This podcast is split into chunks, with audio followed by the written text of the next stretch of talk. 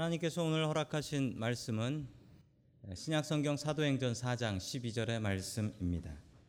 다른 이로서는 구원을 받을 수 없나니 천하 사람 중에 구원을 받을 만한 다른 이름을 우리에게 주신 일이 없음이라 하였더라.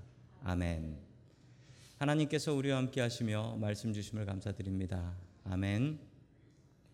자, 우리 옆에 계신 분들과 어, 인사를 하실 텐데 오늘은 주님 부활하셨습니다. 해피 이스터. 당신을 위해서 부활하셨습니다. 해피 이스터 인사하실게요. 해피 이스터. 우리가 이렇게 기쁜 소식을 전하는 이 부활절이 4월 1일 만우절이라는 사실이 참 아쉽긴 합니다만 이건 진심입니다. 자, 오늘 다시 시작하는 은혜라는 제목을 가지고 하나님의 말씀을 증거하겠습니다. 부활절에는 계란을 나눠줍니다. 어, 부활절에 계란 먹는 것은 어, 제 머리가 기억하는 게 아니라 제 입이 기억하고 있습니다. 어, 부활절날 교회 가면 계란을 줬어요. 그리고 성탄절에 가면은 과자를 줬고요. 그래서 제가 부활절과 성탄절은 머리로 기억하지 않고 입으로 기억하고 있습니다. 그런데 부활절 날은 왜 계란을 나눠줄까요? 오늘 우리 아이들도 에그 헌팅이라는 걸 할 겁니다. 이 교회에서 왜 부활절날 계란을 나눠줄까요? 제가 성경을 아무리 뒤져봐도 부활절날 계란 나눠준다는 말이 없어요. 왜 그런가 했더니 여러 가지 이야기들이 있는데 그 중에 하나 아주 일리 있는 이야기가 하나 있습니다. 그 십자군 전쟁 때인데요. 십자군 전쟁 때 어느 가족이 있었는데 그 가족의 남편을 십자군들이 잡아갔대요. 잡아가서 전쟁터에 데리고 간 겁니다. 전쟁터에 데려갔으니 그 당시에는 뭐 전쟁 가서 살아오면 좋고 안 오면 죽은 거거든요. 뭐 어디서 죽었다 뭐 이런 얘기도 없는 거고 아내가 너무 걱정이 된 겁니다. 남편 잡혀가고 자기도 집에서 쫓겨나 가지고 다른 곳에서 생활을 했대요. 그래서 가족이 다 흩어져 버린 거예요. 남편을 만날 수도 없고 남편 걱정은 되고 그래서 하나님 앞에 기도했답니다. 하나님 내 남편이 살아서 돌아오게 해주세요. 이렇게 기도를 했대요. 근데 기도만 하면 안 될 것 같더래요. 그래서 내가 좀 착한 일을 좀 해야겠다. 그래서 이분이 계란을 삶았답니다. 그 당시 계란이 귀했는데 계란을 삶아 가지고 그냥 나눠드리지 않고 그리고 그 계란에다가 그림을 그리고 그리고 남편이 좋아하는 하나님의 말씀을 적었답니다. 그 계란 작은 계란에 적어서 지나가는 군인들을 만나면 나눠줬대요. 자기 남편 생각을 하면서 군인들에게 나눠줬는데 어느 날 어느 군인이 몇 개를 계란을 가져가 가지고 자기 같은 동료가 있었는데 그 동료 군인한테 하나를 줬대요. 근데 보니까 이건 자기 아내의 그림에 자기가 좋아하는 하나님의 말씀이 적혀 있더란 거죠. 그래서 이 남, 이 남자가 아니 이 계란 어디서 받았냐고. 저기 저, 저 동네에 어떤 아줌마가 주더라고. 찾아가 보니까 자기 아내였더라. 그래서 그때부터 부활절날 계란을 나눠주기 시작했다라고 합니다. 오늘은 특별히 계란 싫어하시는 분들이 계실 것 같아서 초콜릿도 같이 넣어서 드리니까 한 분도 빠짐없이 가져가 주시기 바랍니다. 부활절이 또 한 번 돌아왔습니다. 부활절은 계란 받고 또 우리 성가대는 아름다운 찬양을 하고 아이들은 조금 뒤에 올라와서 어, 발표를 할 것입니다. 그런 날이 부활절인가요? 부활절의 진짜 의미는 무엇일까요? 오늘 하나님의 말씀을 통해서 부활절의 진짜 의미가 무엇인지 같이 깨달아 알 수 있기를 축원합니다. 첫 번째 하나님께서 우리들에게 주시는 부활의 말씀은 부활을 소망하라라는 말씀입니다. 부활을 소망하라. 그런데 영어를 보시면 아시겠지만 부활을 소망하는데 그냥 부활이 아니라 your resurrection입니다. 우리의 부활을 소망하며 살아야 한다. 나 자신이 살아날 것을 소망하며 살아야 된다라는 말씀입니다.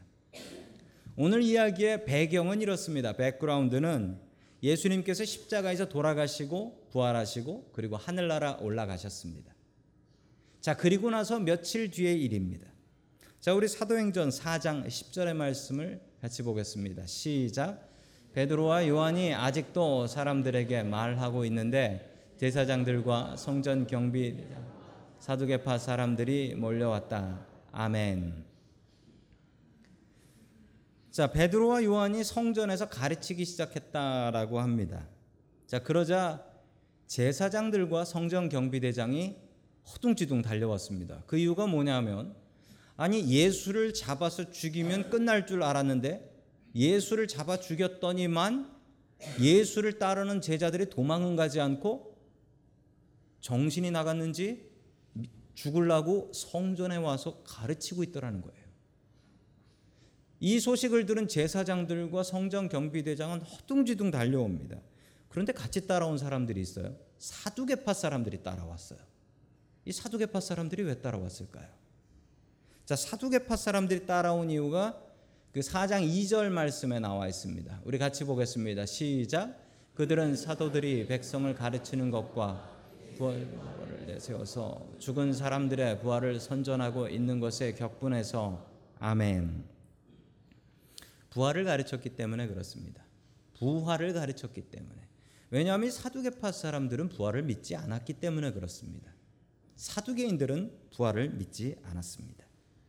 사두개파 사람들은 왜 부활을 믿지 않았는가? 제가 좀 살펴보니까 사두개파 사람들은 경험, 자기 experience를 중요하게 생각하는 사람들이었습니다. 내가 경험해 보고 내가 본 것, 내가 들은 것, 내가 읽은 것 이런 것은 믿지만 남이 경험한 것, 남이 읽은 것, 남이 들은 이 얘기는 믿지 않았다라는 것이죠.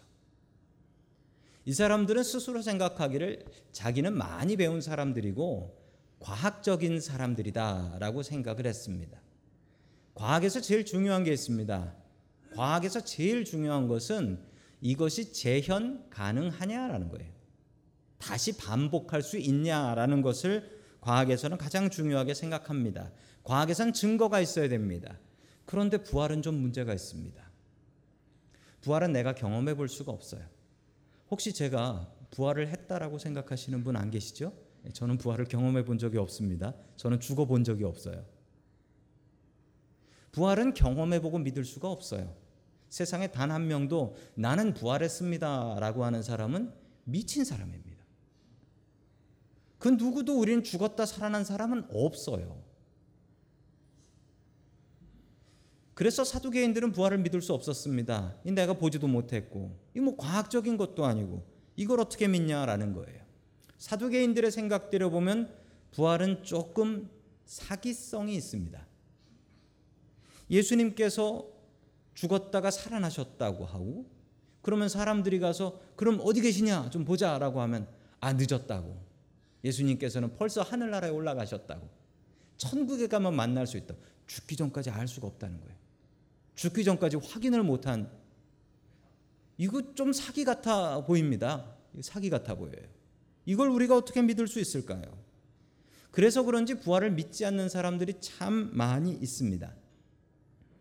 그 2000년에 미국에서 나온 통계입니다. 2000년에 미국에서 설베이를 하나 했는데 미국 사람들한테 물어봤습니다. 당신들은 부활을 믿습니까? 아, 부활을 믿습니까? 라고 물어봤더니만 18%만 아, 나는 부활을 믿습니다. I believe in the resurrection 이라고 얘기했다고 합니다. 여러분 우리가 살고 있는 미국이 어떤 나라입니까? 미국이 원래 크리스찬, 크리스천어티, 기독교 위에 세워진 나라 아닙니까? 그런데 겨우 18%만 예수님의 부활을 믿는다라고 합니다. 어쩌다 이렇게 되었을까요? 그 이유를 곰곰이 생각해 보면 아마도 먹고 살만해졌기 때문에 그런 것 같습니다. 사두개인 같아졌기 때문에 그런 것 같습니다. 사두개인은 자기들이 먹고 살만했기 때문에 부활을 좋아하지 않았습니다. 부활을 좋아하고 저 천국을 좋아하는 사람들은 실패자다, loser다라고 생각했어요. 이 땅에서 똑바로 못하니까 저 하늘나라 가가지고 다시 한번 하려고 하는 거지. 그건 loser mentality라고 생각을 했습니다. 우리는 먹고 살만해지면 그런 생각을 합니다. 내가 잘나서 먹고 사는 줄로 생각하는 거죠. 한국도 마찬가지입니다. 한국에서도 자꾸 기독교인들이 줄어든다, 부활을 믿지 않는다라는 뉴스를 봅니다. 그 뉴스를 보면서 느끼는 것은 아, 한국도 이제 많이 살만하구나. 우리의 믿음도 마찬가지입니다. 정말 힘들고 어려울 때는 주님 붙잡고 살다가 조금 먹고 살만해지면 교회 떠나고 주님 계시냐라고 생각하는 우리들의 모습이 우리의 마음 속에 있지 않습니까? 우리들의 마음 속에는 사두개인이 들어 있습니다. 사두개인과 같습니다. 내가 본 것만 믿으려고 합니다. 그리고 당장 먹고 살기 바빠서 내 먹고 살기도 바쁜데 나는 리타이어 은퇴도 생각하지 못하는데 어떻게 천국까지 생각하며 살 수 있냐? 난 그냥 이 땅에서 먹고 사는 게 중요하다. 생각하는 사람이 있습니다. 어떤 분은 너무 사는 게 넉넉해서 나는 먹고 사는 게 너무 넉넉해서 이 땅 사는 게 좋다. 나는 저 천국 생각하고 싶지 않다. 사두개인 같이 되지 마십시오. 삶이 아무리 바빠도 우리는 부활을 믿고 저 천국을 바라보며 살아야 됩니다. 나이가 들면 이제 40 넘어가기 시작하면 노안이라는 것이 옵니다. 노안. 벌써 오신 분들 계시지요? 저도 이 노안이 뭔가라고 했습니다. 생각 어렸을 적에 저희 어머니께서 이 바늘에 실 좀 껴달라라고 하면 아니 그냥 끼면 되시지 그걸 왜 나한테 시키나 이런 생각을 했었는데 지금 어머니의 마음이 생각이 납니다. 작은 글씨가 있으면은요 특별히 그 약을 사면 약 글씨가 작잖아요. 약 글씨를 보고 싶어서 가까이 보면 안 보여. 멀리 하면 또 안 보여. 그래서 돋보기를 쓰지요. 이거 공감하시는 분들은 이제 노안이 오신 분들이고 뭔 얘긴가 하는 분들은 아직 젊으신 거예요. 우리가 나이가 들면 누구나 다 눈이 안 보이는 게 아니라 노안이라는 게 옵니다.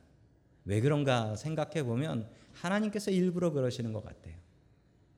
가까운 건 내가 쥐고 있는 거 이거 뭔가는 잘 몰라요. 그런데 멀리 있는 것 보라고. 노안이 들면은 가까운 거 잘 보이던 사람들이 안 보이고 먼 게 잘 보이기 시작해요. 주님께서 우리에게 주시는 믿음의 교훈입니다.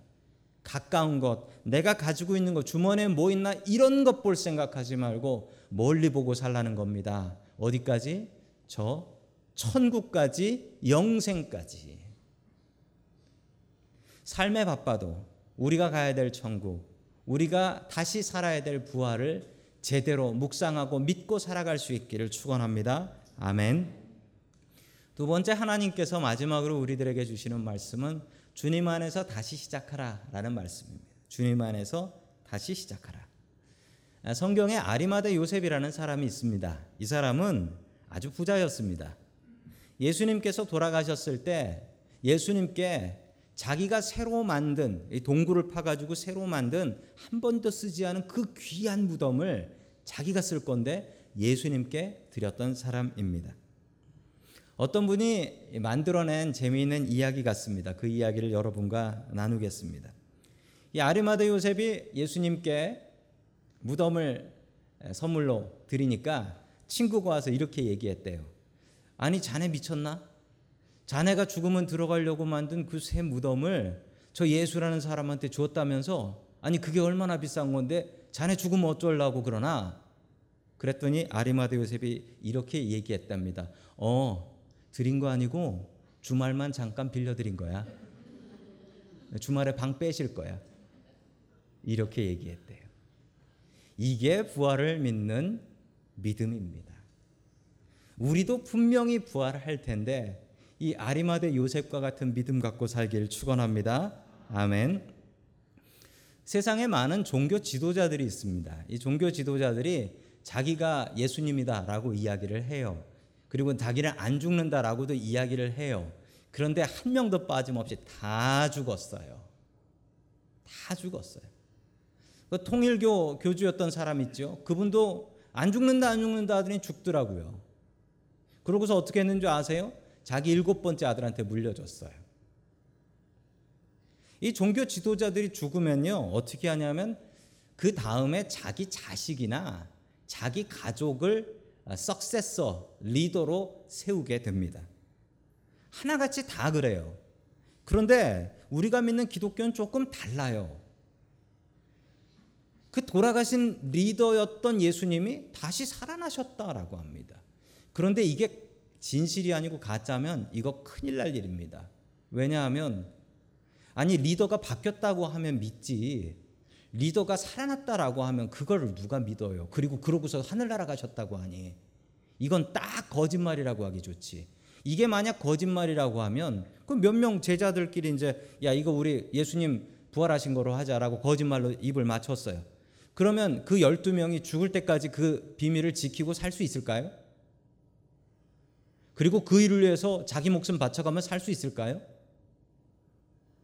그냥 새로 리더를 세우는 게 맞습니다. 그런데 예수님께서는 그렇게 하지 않으셨습니다. 자기 가족을 리더로 세우지 않았습니다. 자, 우리 사도행전 4장 8절 말씀 같이 보겠습니다. 시작. 그때 베드로가 성령이 충만하여 그들에게 말하였다. 백성의 지도자들과 장로 여러분, 아멘. 베드로가 변했습니다. 지금부터 50일 전 베드로는 어떠했냐면 지금부터 50일 전 베드로는 예수님을 세 번이나 부인하고 그리고 마지막엔 내가 그 예수 모른다고 하면서 저주했습니다. 그리고 도망가 버렸어요. 예수님 배신하고 도망가 버렸습니다. 50일 사이에 무슨 일이 있었길래 베드로가 이렇게 바뀌었을까요? 베드로가 지금 선 곳은 예수님께서 사형을 받으신 그 재판정입니다. 그 코트에 서 있는 거예요. 지금 당연히 사형받고 죽게 됩니다. 그런데 어떻게 이렇게 겁도 없이 담대하게 얘기할 수 있었을까요? 50일 동안 무슨 일이 벌어진 겁니까? 예수님께서 이 베드로를 변화시키려고 3년을 데리고 다니셨어요. 그런데 베드로가 안 바뀌었습니다. 그런데 50일 사이에 도대체 무슨 일이 있어 가지고 50일 사이에 이런 무슨 일이 벌어져서 이 베드로가 이렇게 바뀐 것일까요? 베드로만 바뀐 게 아니었습니다. 예수님의 제자들이 다 바뀌었어요. 예수님의 제자 중에 한 명이었던 가론 유다는 자살을 해서 목을 매달아 죽었죠. 만약 가론 유다가 죽지 않고 부활하신 주님을 보았다면 어떻게 되었을까요? 가장 큰 증인이 되었을 것입니다.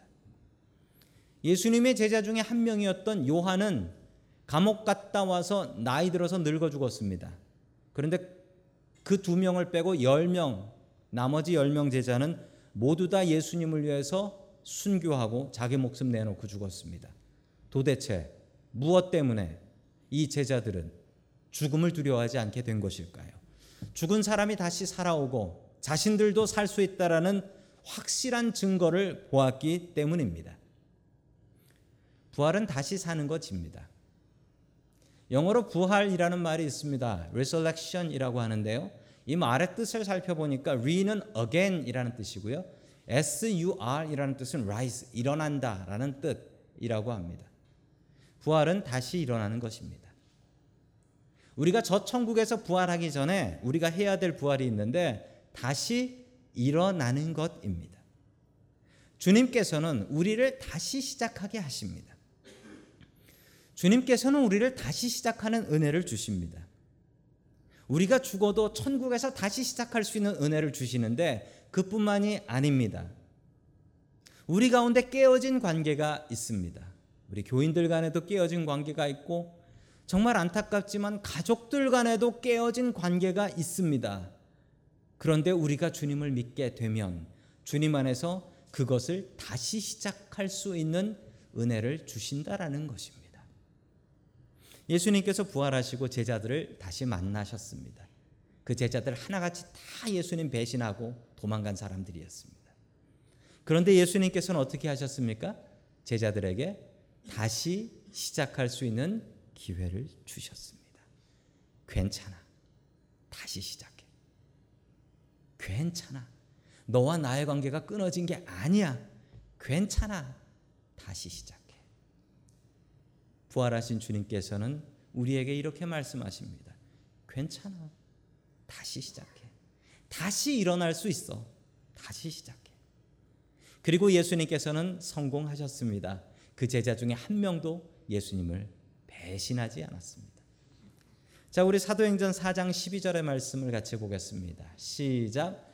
다른 이로서는 구원을 받을 수 없나니 천하 사람 중에 구원을 받을 만한 다른 이름을 우리에게 주신 일이 없음이라 하였더라. 아멘. 자, 다른 이름으로는 구원을 받을 수 없다고 합니다. 이 구원은 천국 가서 영생하고 부활하는 그 프리빌리지 특권입니다. 다른 이름은 없다고 해요. 오직 예수 이름으로 가능합니다. 우리가 예수님의 이름을 믿으면 우리가 예수님을 우리의 주인으로 믿으면 우리에게 특별한 권리, 특권이 주어지는데 그것은 다시 시작하는 은혜입니다.